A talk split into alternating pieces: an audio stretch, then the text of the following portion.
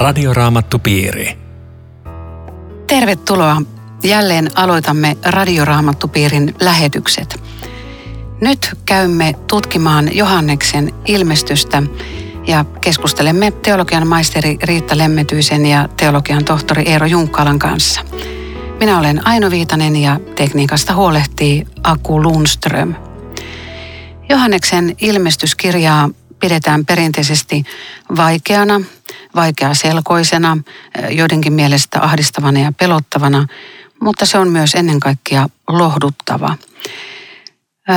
Voiko Eero ilmestyskirjaa lähteä lukemaan, jos ei tunne vanhaa testamenttia? Totta kai voi. Mitä tahansa raamatun kohtaa voi lähteä lukemaan siltä tavalla, että aukaisee kirjan, niin rupeaa lukemaan. Mutta sun kysymykseen sisältö kyllä tietenkin semmoinen viisaus, että tässä on tavattoman paljon vanhan testamentin kuvia ja, ja aineistoa mukana, niin että vanhan testamentin ymmärtämisestä ja lukemista on toki hyötyä, mutta kaikkia raamatun kohtia voi lukea semmoisensa kuin ne on. Riitta, mitä sanot kuulijalle, joka on kiinnostunut Johanneksen ilmestyksestä, mutta ajattelee, että se on liian vaikea? Ilmestyskirjaa ei ehkä kannata lähteä lukemaan, jos ei ole koskaan lukenut raamatusta yhtään mitään. Se on vähän sama kuin otat jonkun dekkari ja luot viimeisen sivun ensin. Sä et tiedä yhtään mitään, mikä tämä oli. Että jos tuntee vähän evankeliumia, niin se auttaa suuresti, koska tämän ilmestyskirjan päähenkilö on se sama Jeesus, joka on evankeliumeissakin se päähenkilö. Mikä on ilmestyskirjan pääsanoma? Sen voi sanoa tällä tavalla, että mm, ahdistusten ja vaikeuksienkin keskellä Jumalalla on homma hanskassa. Hän pitää omistaan huolen. Hän johdattaa maailman tapahtumia ja hän varjelee omansa silloinkin, kun maailmassa on vaikeita aikoja. Tällä tavalla mä luonnehtisin sen niin pääsanoman. Miten sä sanoisit? Mä sanoisin vielä siihen lisäksi, että on myöskin sata varmaa ja siitä ilmestyskirja kertoo, että Jeesus tulee toisen kerran tähän maailmaan takaisin. Nyt käymme mielenkiinnolla sitten tutkimaan tätä kirjaa. Kuka tämän on kirjoittanut ja missä olosuhteissa ja milloin tämä on syntynyt? Se tiedetään melko tarkasti. Sen takia että se täällä sanotaan. Johannes Patmossaarella ja vankina siellä ja tästä päätellään, että ollaan 90-luvulla eli keisari Domitianuksen vainot ovat alkaneet ja Johannes on vangittu. Onko hän sama Johannes kuin muiden hänen nimissään kulkevien kirjoitusten kirjoittaja ja, ja apostoli Johannes, niin perinteisesti on ajateltu, että kyllä. Ja mun mielestäni meillä on riittäviä syitä ajatella, että asia on näin, vaikka sitä tutkimuksessa paljon keskustellaan ja, ja kiistetäänkin osittain siitä syystä, että kielellisesti esimerkiksi Johanneksen evankeliumi ja ilmestyskirja ovat hyvin erilaiset. Ja on hiukan vaikea ajatella, että sama henkilö olisi kirjoittanut kaksi niin erilaista tekstiä, mutta historiallinen tilanne on eri ja voi olla, että on kirjuria käytetty, joka heti muuttaa kuviota niin, että mun mielestä voidaan ajatella, että tämä on Johannekselaista kirjallisuutta, kaikki mitä meillä hänen nimissään on. Alkuseurakunta piti ja alkukirkko piti erittäin vahvana. Sitten oli ihan yksimielisiä, että kyse on apostoli Johanneksesta. Ja ehkä senkin voisi sanoa, että ei kenen tahansa tämmöistä ilmestystä olisi noin vaan otettu vastaan, ellei olisi todella luotettu ja tiedetty, että tämä on meidän apostolimme Johannes Sepedeuksen poika. Joka oli Efeson piispana ja tunnettu seurakunnan johtaja, ainoa apostoleista, joka eli vanhaksi, muut oli tapettu. Että hänellä oli siis huikea arvovalta ja, ja se, se kyllä heijastuu tässä tekstissä. Ja vielä kuulijoille se tiedoksi, että myöskin tästä kirjasta Eero Junkkaala valmistaa radioraamattupiiri oppaan, joka varmasti antaa eväitä sitten tämän kirjan käsittelyyn. Luen kolme ensimmäistä jaetta. Jeesuksen Kristuksen ilmestys, jonka Jumala antoi hänelle näyttääkseen palvelijoilleen, mitä pian on tapahtuva. Jumala lähetti enkelinsä ja ilmoitti kaiken tämän palvelijalleen Johannekselle, joka nyt omalla todistuksellaan vahvistaa Jumalan sanan ja Jeesuksen Kristuksen todistuksen kaiken, minkä on nähnyt. Autua se, joka tämän toisille lukee. autuaat ne, jotka kuulevat nämä ennussanat ja ottavat varteen sen, mitä tähän kirjaan on kirjoitettu, sillä hetki on lähellä. Tässä on monta asiaa, mutta ihan ekana halusin nostaa tuosta jakeesta kolme sen, että eikö tässä nyt ihan selkeästi sanota, että, että tässä luvataan siunaus sille, joka lukee tätä kirjaa ja, ja ottaa varteen, mitä siinä on. Eli siis meille, kun me sitä täällä luemme, Ei. Niin. kyllä.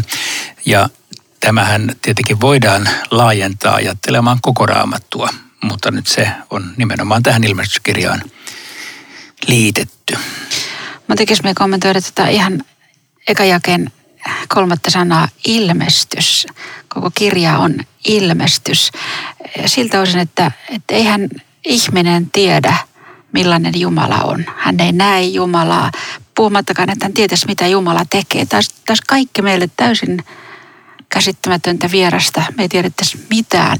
Ja sitten tulee tämä Jeesuksen Kristuksen ilmestys. Eli Jumala on halunnut meille ilmoittaa itsensä. Ja se on se suuri lahja, joka myös ilmestyskirjassa kulkee, kulkee matkassa, että tämä on vain pelkkää Jumalan vastaantuloa, että hän on halunnut tämän kaiken meille kertoa, että me jaksettaisiin tässä ajassa ja kaiken tämän vaikein keskellä. Joo, näissä jakeissa mä pysähdyin mielessäni tuommoisiin sanoihin kuin, että mitä pian on tapahtuva tai hetki on lähellä. Koska nyt ajatteleva, hiukan skeptinen kuulija, niin kuin minä olisin, jos kuuntelisin, miettii, että hetkinen pian ja pian, tästä on 2000 vuotta mennyt, eikä mitään ole vielä tapahtunut, ettei nyt ihan pian sentään ole. Että eikö tässä ole aika paha huijaus, että pian mukamassa tapahtuisi. Mutta tämä on tällainen raamatullinen pian, joka tarkoittaa sitä, että Jeesuksen paluu voi tapahtua milloin tahansa ja periaatteessa jokainen sukupolvi odottaa ja tulee odottaa sitä paluuta niin, että se voi tapahtua vaikka kuinka pian. Ja se, että Jeesus ei ole vielä tullut, se on sitten hänen asiansa. Eli se on viipynyt toistaiseksi 2000 vuotta, emmekä tiedä kuinka kauan se vielä viipyy. Mutta kyllä tämä tämmöiseen lähiodotukseen meitä muistuttaa tai se niin kuin palauttaa uudelleen tämä, että miettikää, jos Jeesus pian tulisi. Ja tämä, tämä ilmestyshän menee sille, että Jumala antoi Jeesukselle, joka antoi sen enkelille. Eli tässä on sekin viesti tai näkökulma, että ihminen ei voi ihminen tarvitsee välittäjä. Jumala ei voi puhua ihmiselle suoraan. Jeesus on just sitä, hän on välittäjä.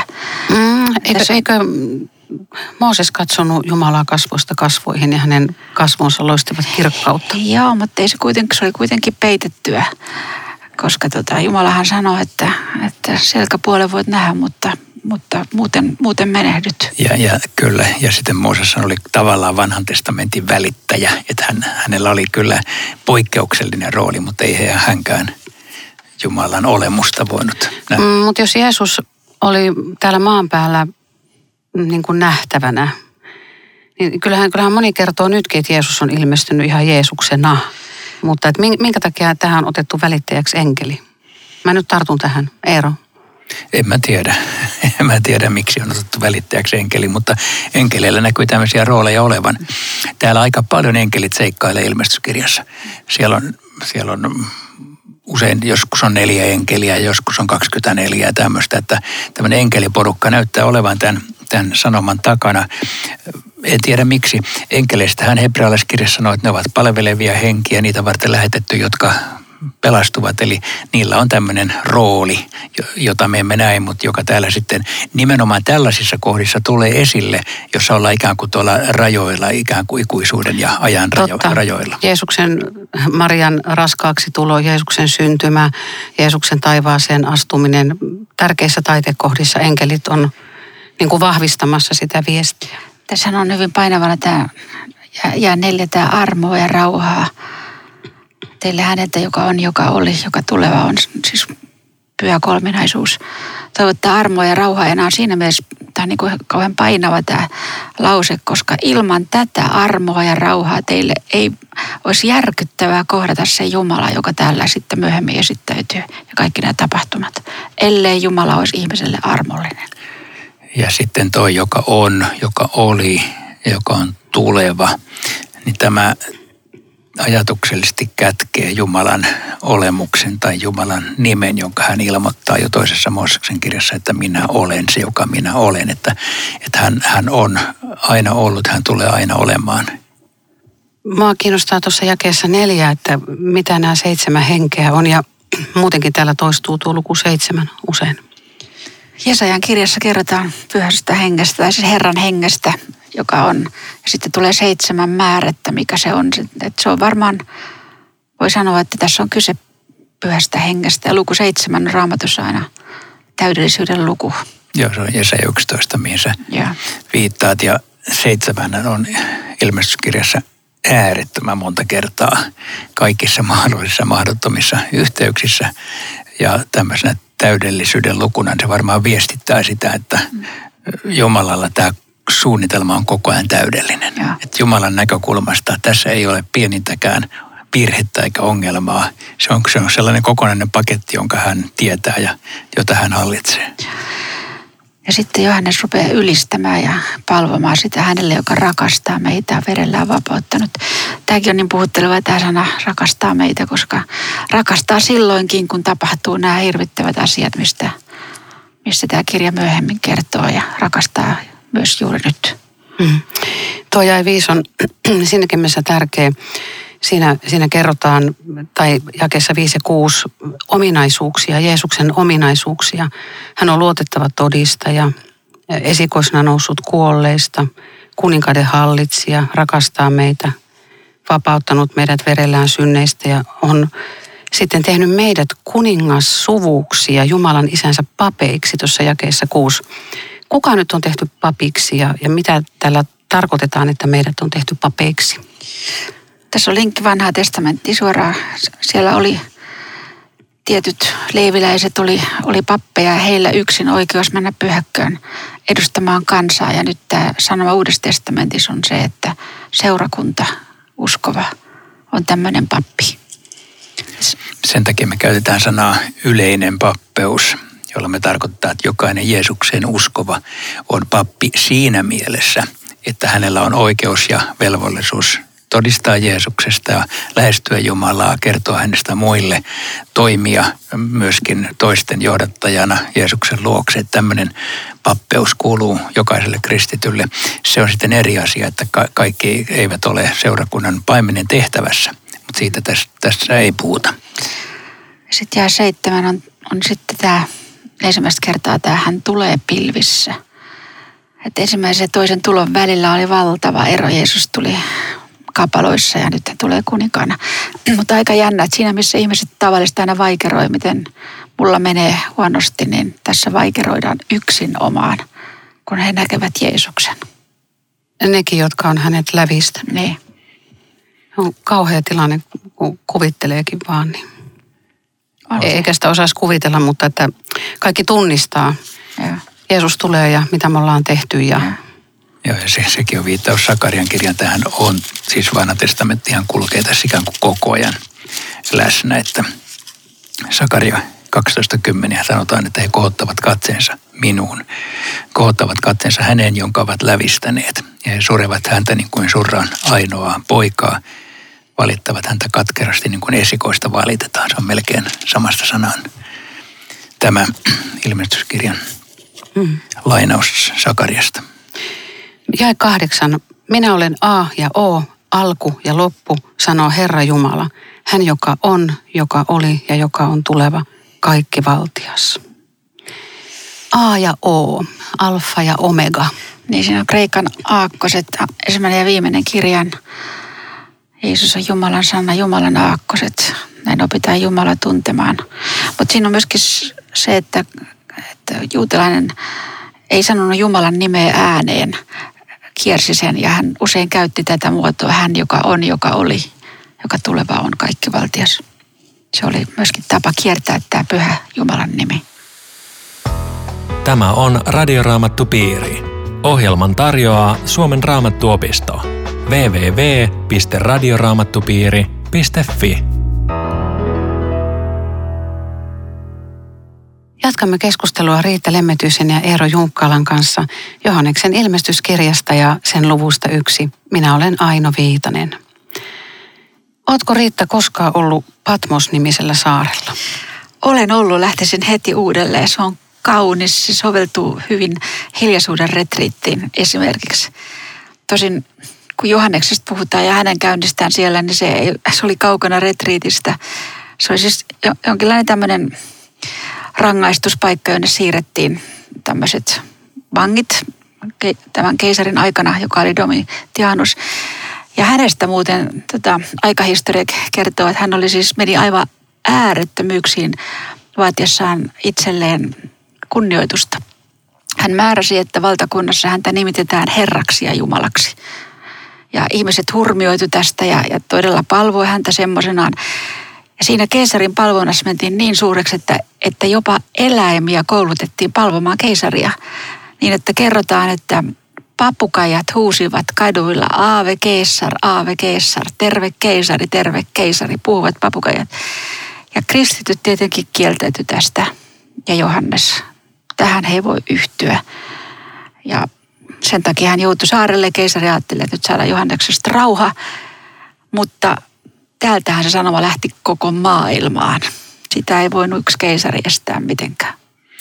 Joo, ja kun keisaria kutsuttiin sanalla Kyrios, se on siis tämä Herra kreikaksi, niin sitten kun tässä sanotaan, näin sanoo Herra Jumala, Kyrios, Teos ja kaikki valtias, niin Aivan. niin se on, se on niin kuin iskuvastin kasvoja keisarille, että me tiedämme kuka on Herra. Ja. Mm. Tuossa jakeessa yhdeksän Johannes kertoo kolme merkittävää asiaa. Että meillä on sama ahdinko, mutta meillä on myös sama valtakunta ja meillä on Jeesukselta tuleva kestävyys.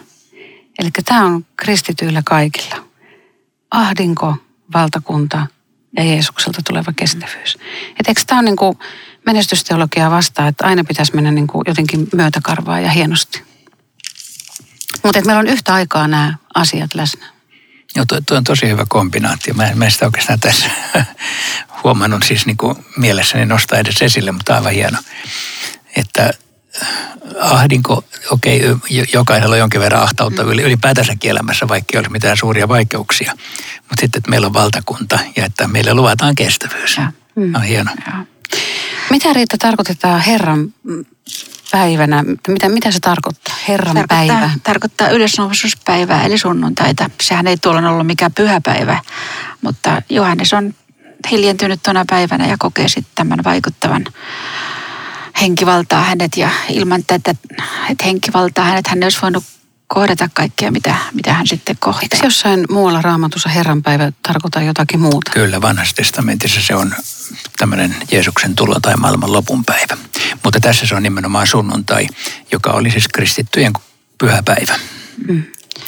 No semmoinen kysymys vielä, että, että jos joku askaroi sen ajatuksen kanssa, että mistä me nyt tiedetään, että Johannes ei ollut nyt ottanut vaikka huumeita ja sitten se omia näkyjänsä ja, ja, ja tota harhojansa siellä kirjoittaa. Mistä me tiedetään, että Johannes kirjoitti juuri sen, minkä Jumala hänelle antoi?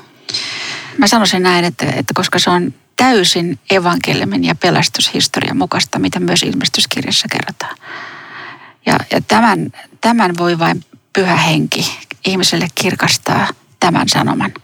Ja tämä on, tämä, tämä on aivan linjassa sen kanssa, mitä koko raamattu kertoo Jumalasta ja hänen pelastavasta tahdostaan. Tässä ei unohdeta ristiinnaulittua Jeesusta ja hänen, hänen vertaa, vaikka puhutaan vaikka kuinka suurista taivaallisista näystä. Joo, joo sä tuossa vähän fiksumpi kuin Luther. Ai.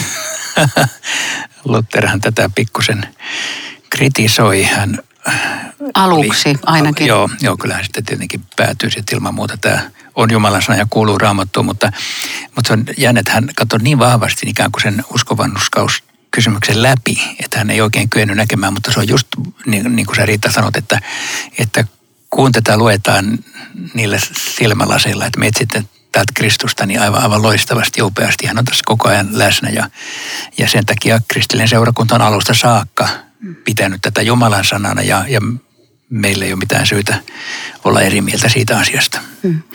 Puhutteleva tässä, että useampaan kertaan eh, tässä sanotaan, että kirjoita mitä näet. Hän todistaa mm. siitä, mitä on nähnyt. Mm. Eli hänelle on laskettu tämä mm. näky tai tämä tieto. Hän näki jotain kuin villa, kuin lumi, kuin liekit, kuin, kuin, kuin. Eli hän ei kuitenkaan nähnyt villaa eikä tulen liekkejä. Eli minusta tämä on kiinnostavaa, että se on jatkuvasti ikään kuin jotakin sellaista, hän yrittää löytää sanoja sille, mitä hän näkee, mutta ei ne riitä. Joo. No on kuin likiarvoja. Ja sen takia tässä on niin paljon vertauskuvaa ja symboliikkaa, koska jos ei niitä olisi, niin koko kirjaa ei voisi kirjoittaa. Tämä on, tämä on ainoa tapa kertoa, mutta se symboli ei tarkoita vielä, että, että se on just näin, sanotaan nyt suuri Babylon, semmoista ei ole kartalla, mutta semmoinen on kuitenkin olemassa ja, ja, mm-hmm. ja näin, mutta näihin voidaan palata myöhemmin. Mutta hei, tota, tämä, tämä lampun keskellä oleva hahmo, nythän siellä pyhäkössä oli lamppu ja se on ihan keskeinen se menora. Eli tästä, tästä täytyy olla aika iso pointti tässä. Niin, seitsemänhaarainen lamppu oli, oli kaikkein pyhimmässä ja se on kuvaa tietenkin sitä valoa, että Jumalan läsnäoloa ja valoa, joka sitten Jeesus sanoo, että minä olen maailman valo, ikään kuin hän täyttää tämän itsessään. Se on kiinnostavaa, että juutalaisuudessa edelleen tänä päivänäkin tämä menora on, se on ikään kuin kaikkein pyhin esine tai kuva.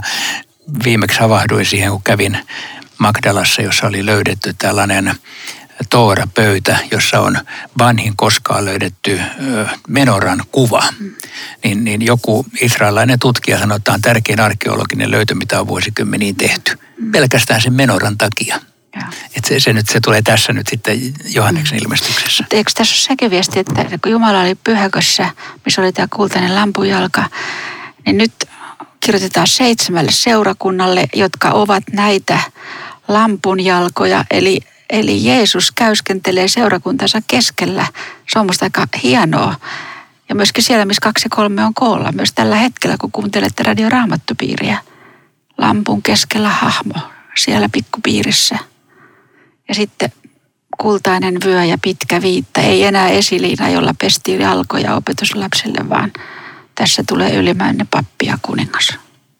Niin. Mutta hänen armollinen asenteensa ei ole muuttunut, vaikka ei. hän tuleekin kuninkaana. Niin. Mm. Mutta tota, haluaisit sä ottaa vähän esiin siitä tästä näystä? Tämähän on niinku häikäisevä nä, Kristusnäky tämä. Mä vielä pikkasen palaisin tuohon, siis enkelin ääni sanoo siellä jakeessa 11, että kirjoita mitä näet, mutta sitten se enkeli antoi toisenkin tehtävän, lähetä se kirja seitsemälle seurakunnalle niin kuin sä sanoit tuossa, niin minkä takia niitä on taas seitsemän niitä seurakuntaa? Eikö siihen aikaan ollut vaikka kuinka paljon seurakuntia, missä Paavali oli vierailu ja käynyt? Että minkä takia niitä oli vain nämä tietyt? Niin, mäkään en osaa vastata, katsotaan eh, osaako se riittää, mä, mutta mä osaan. se nyt vähintäänkin on siis se, että, että koska tämä seitsemän kulkee tässä mukana, niin sieltä jostain syystä nyt on seitsemän äh, tässä esillä. Äh, jollain tavallahan nämä on kaikille seurakunnille kyllä sanottu, että tästä, tästä ikään kuin meidän pitää lukea miten tämä sopii meidän seurakuntaamme. Mm. Mutta hei, keksikö sä tähän parempi? Joo, siis, siis nämähän oli niin sanotusti nämä saman roomalaisen kehätien varrella suurin piirtein parin sadan kilometrin etäisyydellä. Nämähän oli Paavalin työn tuloksena pitkälti syntynyt ja näin niin kuin sivistyksen ja kulttuurin näkökulmasta nämä oli aivan huikeita tässä, tässä sivistyksessä enemmän kuin Rooma ja Ateena jopa nämä. Eli täällä oli se, se suuri tieto, tietotaito. Ne oli niin kuin merkittäviä ja sitten nämä oli myöskin tämmöisiä tuomarin istuinpaikkoja, että jos jossakin tuomittiin isosti, niin se oli näissä kaupungeissa. Eli Joo, ja sitten mä jostain luin semmoisen selityksen, että, että ne muodostaa kartalla tämmöisen ympyrän, ja. joka on maantieteellisesti semmoinen keskus, että, että kun se tällä ympyrällä on, niin siitä se lähtee hyvin sitten leviämään eri puolille, että siinä olisi niin tämmöinenkin näkökulma. Mutta tämä, tämä Kristusnäky on... Kyllä, varmaan ihan, ihan huikea. Ja, ja tämä, tämä varsinkin, että olisikohan tässä nyt hyvä tota, niin lukee vaikka Vai, muutama jae. Tai jos otat näitä poimittajat, silmät kuin tulen liekit, Joo, kyllä. Ja, ja hiukset hohti valkoisena kuin valkoinen villa. Ja Jalat oli kuin sulatusuunissa hehkuva pronssi ja ääni oli suurten vesien pauhu. Ja kädessä, siis mä, mä, mulla tuli tämmöinen ajatus tässä mieleen, että Siis me, mehän mielletään Jeesus mielellämme niin kuin se on meidän kaveri. Ja ei se ihan pieleikään ole, hän on meidän veljemme. Mutta ky, kyllä tässä on ihan selkeästi myöskin, hän on myöskin Jumala. Ja, ja kun tämmöinen tulee, että ihminen kohtaa tämmöisen, niin tässä käy Johannekselle niin kuin kaikille, jotka Jumalan kohtaa raamatussa. Että, että vaipuu vaan niin kuin täysin jotenkin voipuneena maahan, koska syntinen ja pyhä, ne on yhteensovittamattomat.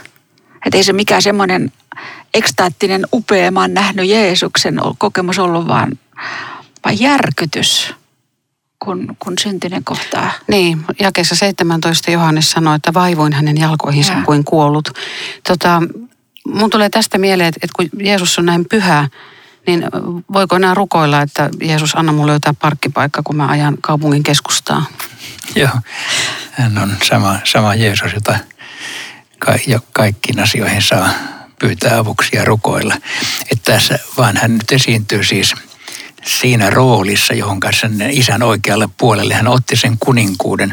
Vanhassa testamentissahan paljon puhutaan Daavidin suvun kuninkaasta – ja kuitenkin Jeesus Nasaretilainen ei näyttänyt kuninkaalta, kun hän kuljeskeli täällä maailmassa sandaalit jalassa Kapernaumin hiekkaisia katuja. Ei hän ollut mikään kuningas.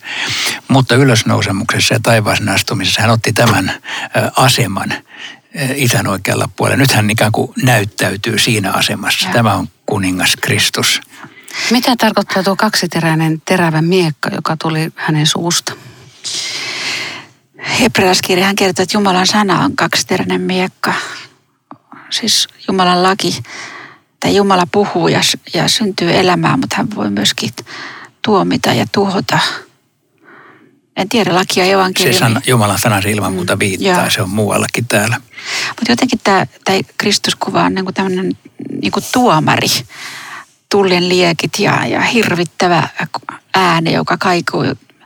Et, et evankeliumi ei ole niin. Niin sitä tuomiota perunut, se, Kyllä. Se, se ei ole semmoinen hyvä uutinen, että ei ole tuomiota, mutta se evankeliumi on hyvä uutinen, kun se kertoo, että viimeisellä tuomiolla, joka on saanut synnit anteeksi, hän kohtaa Jeesuksen, joka panee käden meidän päälle ja sanoo, että älä sinä pelkää. Joo, just tämä jakeessa 17, että vaikka se on näin valtaisa ja, ja Johannes kaatuu kuin kuolleena maahan, niin älä pelkää, mm. älä pelkää. Se voitaisiin jopa panna ilmestyskirjan otsikoksi että vaikka tapahtuu suuria ja vaikeitakin asioita, niin älä mm. pelkää. Tuossa jakeessa 18 on merkittävää se, että Jeesus sanoo, minulla on kuoleman ja tuonelan avaimet. Eli perkeleellä ei ole edes avaimia omaa valtakuntaansa. Joo, se kadotti kotiavaimet. Se on aina traagista ja se löydä kotiin takaisin. Radioraamattu piiri. Kiitos jälleen mukana olosta. Tuntuu, että aika loppuu kesken on niin paljon mielenkiintoisia asioita, mutta jatketaan lukemista kotona ja keskustelua omassa piirissä. Rukoiletko Riitta tähän loppuun? Herra Jeesus, me kiitämme sinua siitä, että olet yhä omiesi luona ja seurakuntasi keskellä. Yksityisen ihmisen lähellä olet tällä hetkellä myös laskemassa kätesi hänen päälleen, mikä ikinä hänen elämässään on hätä ja tuska. Ole se sama vapahtaja, joka sanoo, älä pelkää, minä olen tässä kuolestasi kuollut ja ylösnoussut vapahtaja. Amen. Radioraamattupiiri. www.radioraamattupiiri.fi